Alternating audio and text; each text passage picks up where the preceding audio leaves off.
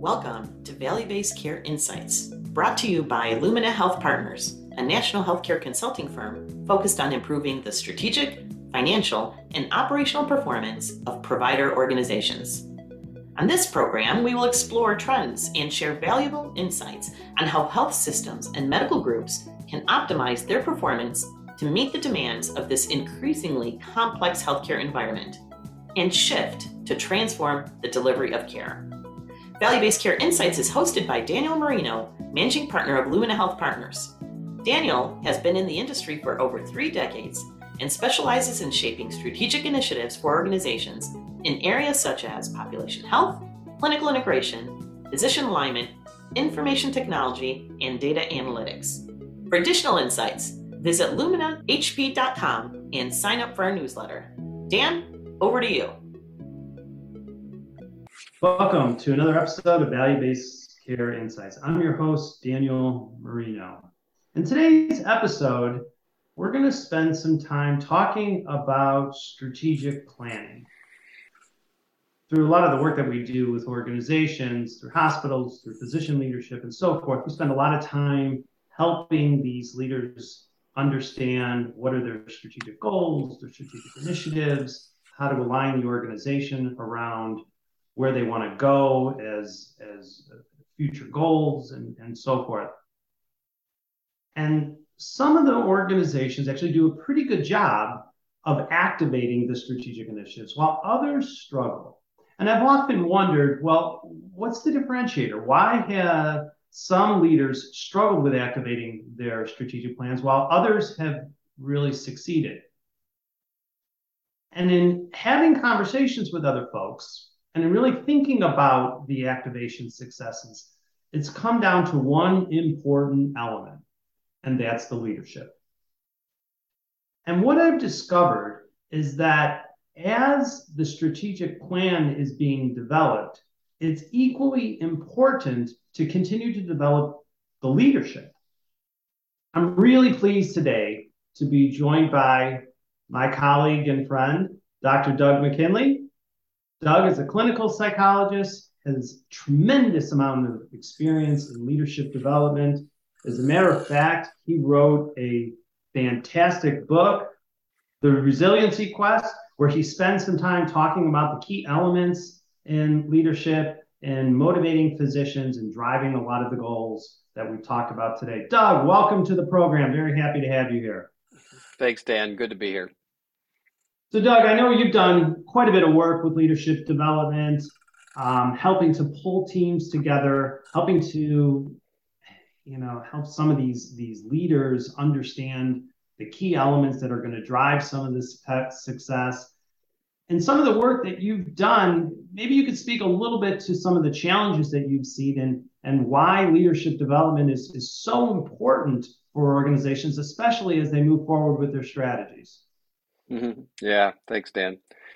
I think uh, I, I, I, some people don't prefer sports analogies, but I like them because they're kind of tidy. They're kind of like you had a season, you know, like a strategic plan. And uh, let me just say, if we were going to put a team together, and let's call it football since we're in that season, and we didn't plan for uh, players being injured or we didn't plan for any adversity, um, and we just say we're just going to have a great year and we build a strategy here's how we're going to win and we don't really think about the players and their resiliency and how they're going to play together. It would be kind of silly right? So so i think the thing i run into is people even i mean dan you know this sometimes they don't even really have a clear strategy. So that's point number one but if they do let's assume they do if they haven't really taken a time to think about who's going to be actually acting on that strategy and what the verbs are, what the behaviors, the success behaviors are that are going to help us accomplish it, it's it's going to be uh, it's going to be a real conundrum. So I think the biggest challenge I run into is people just don't think about leadership and team cohesiveness as a strategic anchor they I, I, overlook it. I absolutely yeah. agree with you. Absolutely yeah. agree with you. And when we work with organizations and, and I've had the opportunity um, to work with many hospitals, health systems, physician groups around the country in developing their strategic plans. We focus on four things, Doug. We focus on kind of defining the why, what, and how you're going to do it. We then focus on the value proposition that really speaks to the goal and what you want to get out of the strategic plan. Third, we really focus on what is going to be required for success, that commitment. But the fourth element that we talk about is culture.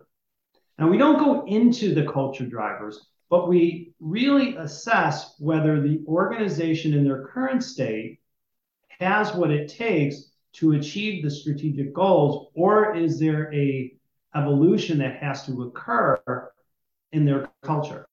So, given those four elements that I talked about for strategic planning, in your opinion, how does the leadership development need to complement the strategic planning process? Well, first of all, it needs to, right? So it's it it needs to be considered. So if we're going to do that, and it's again, if you think if you don't assess culture and uh, the vehicle through which you're going to drive your strategy, it's just a big mistake. So I think they need to be complementary. Um, a lot of times when I listen, especially when I watch you lead a strategic session, Dan, and I look around the room and I think there's no way this team could pull that off. I, I love what you're coming up with, but I, I'm looking at the players, and first of all, we don't even have clarity or agreement. I think agreement's an undervalued um, I don't know what to call it, uh, an undervalued competency. Getting to yeah. agreement uh, as a leadership team and as a cross functional team is really hard, and yeah. you can't just assume it. No, I, I agree. I agree. You know, we, good. You've got agreement. Good. we've had some. We've spent some time talking about that, and I think, you know, the basis of agreement is trust. And right. you're a huge proponent of that. You've talked about that, where there has to be um, innate trust in the leadership team. Um, from there, you know, you kind of speak to uh, accountability and driving results, and, and frankly, that commitment, which I think is critical in that strategic planning process. And oftentimes, what I see, to your point, is that that's really overlooked. I don't think the leaders really look at that, and maybe it's because they don't want to put themselves out there and they don't want to be vulnerable. But um, I, I think as, as we start to think about the successes of these plans, you can't activate them unless or activate them properly to the success that you want if you don't take those things into consideration. Yeah, they they say that culture eats strategy for lunch or something like that. I forget. Is that what the phrase is? Yeah, it's, culture it's, eats strategy for lunch every day, something like that. Yeah. So if that if that were really true, if people really believed that, then this conversation wouldn't be so novel. I just I just don't know that people really have agreed on that or not. It's a it's a nice posture and it's a nice marketing message. And the times when I get in and really start rolling up my sleeves working on culture, people really want to get to the tactics and the behavior, get to the uh, you know solving problems. They don't they don't really want to talk about culture. So it's a big challenge. I get it you know, if you're a results oriented organization, you want to just want to drive for results. You want to get things done. And my suggestion is that you just have to take time to pull back a little bit and stand back and look at how you're working together. And so, yeah, the first, the four things that you have your four things, the four things that I'm trained in, being part of the Kappa Pro, you know, table group Lencioni program is that we we have to have team cohesiveness then we got to build clarity, which is the strategic plan. Then we have to commute over communicate that plan. And then fourthly, we you know we need to reinforce it and hardwire it into our you know into our behaviors. So that team cohesiveness is again, people just assume that because we're a team, we're going to work well together, and that's where these five behaviors become critical. And I think that's one of the things you you wanted me to just touch on, Dan. Yeah, those five behaviors. about the the five behaviors because again i feel like um, those are either sometimes are taken for granted or um, you know it's it's in speaking to many of the leaders you get so wrapped up in the in the day-to-day activities there's a lot of pressure on these leaders today, right? So we do a lot, right. of, more crisis management and a lot of our daily activities than we do a lot of planning the day, so to speak.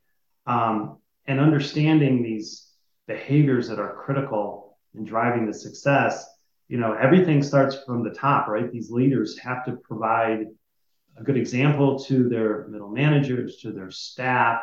Um, and I've heard you speak about these behaviors. Why don't, why don't you spend a couple minutes going over them? I think that would be real helpful. Yeah, let me just quickly, uh, and they, and they were originally the author originally outlined them as dysfunctions. So he, he basically said that the five dysfunctions of a team is the inability to have trust.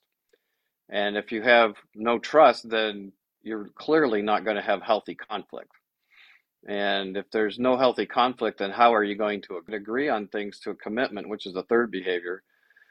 Well, accountability is the fourth dysfunction. There's there's just what are we holding people accountable to if we don't have those four things and those three things in place? And then the last behavior is your results. So trust, conflict, commitment, accountability, and results. And the results, you know, I could be very productive. It's like a sports team analogy again, Dan. I could be a great athlete and our team could suck, right? right. It, the, re, the results have to be that we win together as a team, not that I'm building my stats. And we work in healthcare, and it's easy for really great clinicians, nurses, doctors, all of them, to feel like, hey, I'm I'm doing my thing. I've got my surgical field in, and I'm really good and forget that they're part of a huge ecosystem. Yeah. And so you the know, results have to be focused on those, they have to be focused on organizational wins, not personal wins. Go ahead.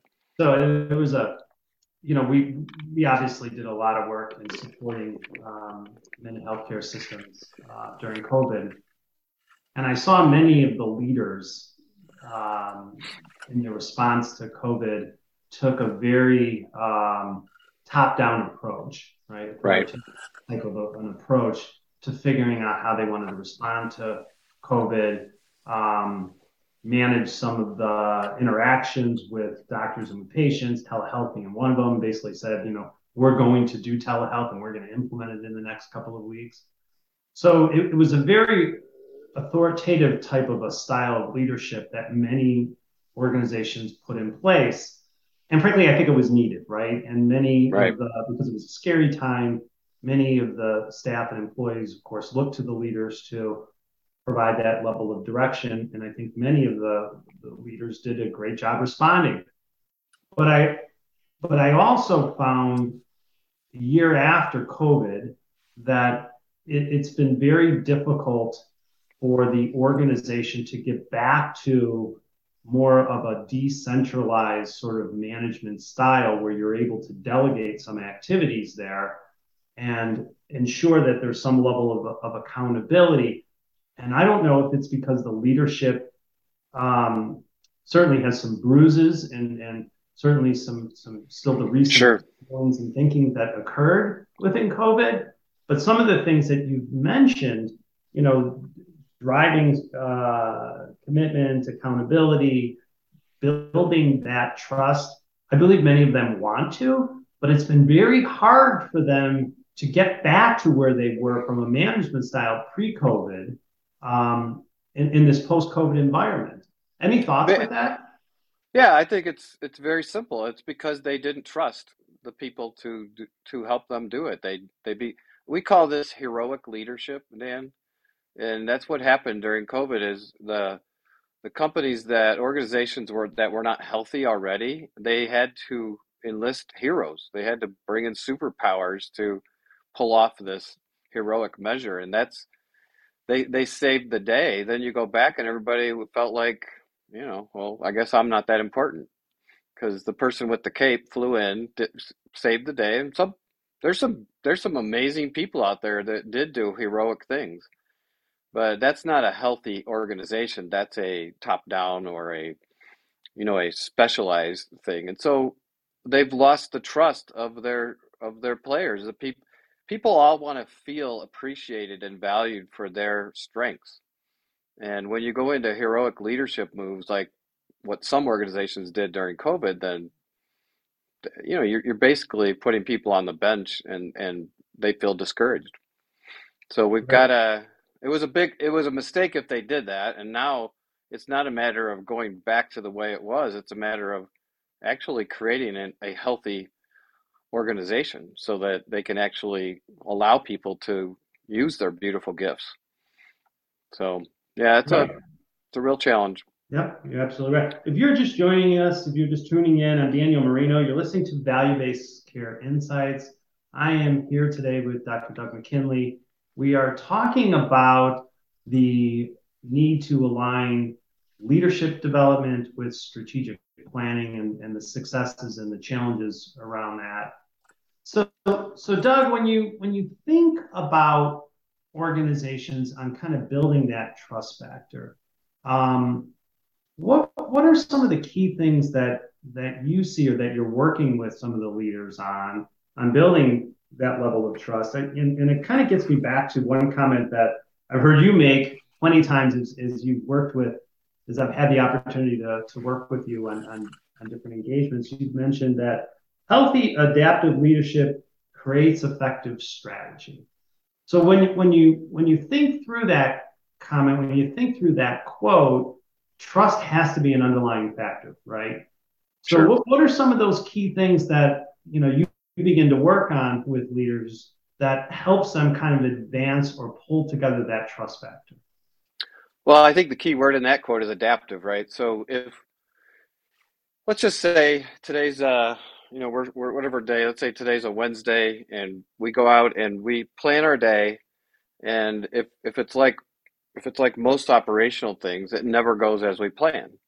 And so for me to to be so rigid in how I want to get things done, at, so as to say it's got to go my way, it has to go perfectly.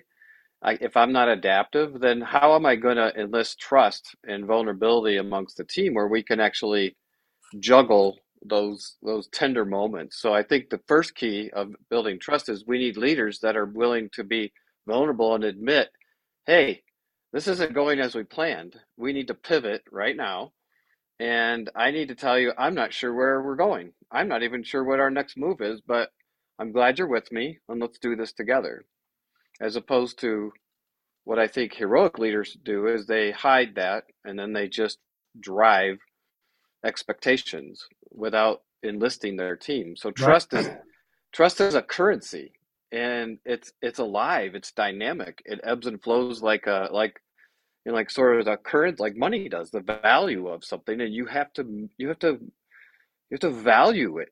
Trust trust is a currency you have to value it and not break that trust by demanding or yelling or you know being being disappointed in people when things don't go as planned because they often don't.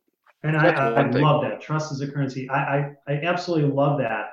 And you know when we're when we work with organizations, with leaders on developing their strategic plans, their strategic initiatives, it's really that, right? I mean, we, we nobody has crystal ball. You don't know exactly what's going to happen right. in a year, two, or three years, right? So it's right. a little scary, but you've got. I mean, you really the only thing you have that supports that is trust, and you need to have trust. But one of the key things that I think that you you've alluded to as you think about, as you talk about that adaptability, it's really around being agile and, you know, and I've heard you talk about this before, being a highly impactful, agile leader and the competencies that go into that. And, yeah. you know, what I've seen is I kind of think about the different health systems and those CEOs that have been successful. Some of the key attributes that I found is they're you know they're not afraid to be vulnerable they're not afraid to admit a mistake they provide strong direction to their team um, and they really focus on on being on, on, on developing that trust with their immediate team but also with you know more of the the junior managers as well as the employees how does being an agile leader or maybe the agile leadership competencies that are so important. How does that figure in? Well, it, it starts with trust, right? So you have to. I think the, the where I if you if you were really listening and this made sense to you, I would start with do I trust myself?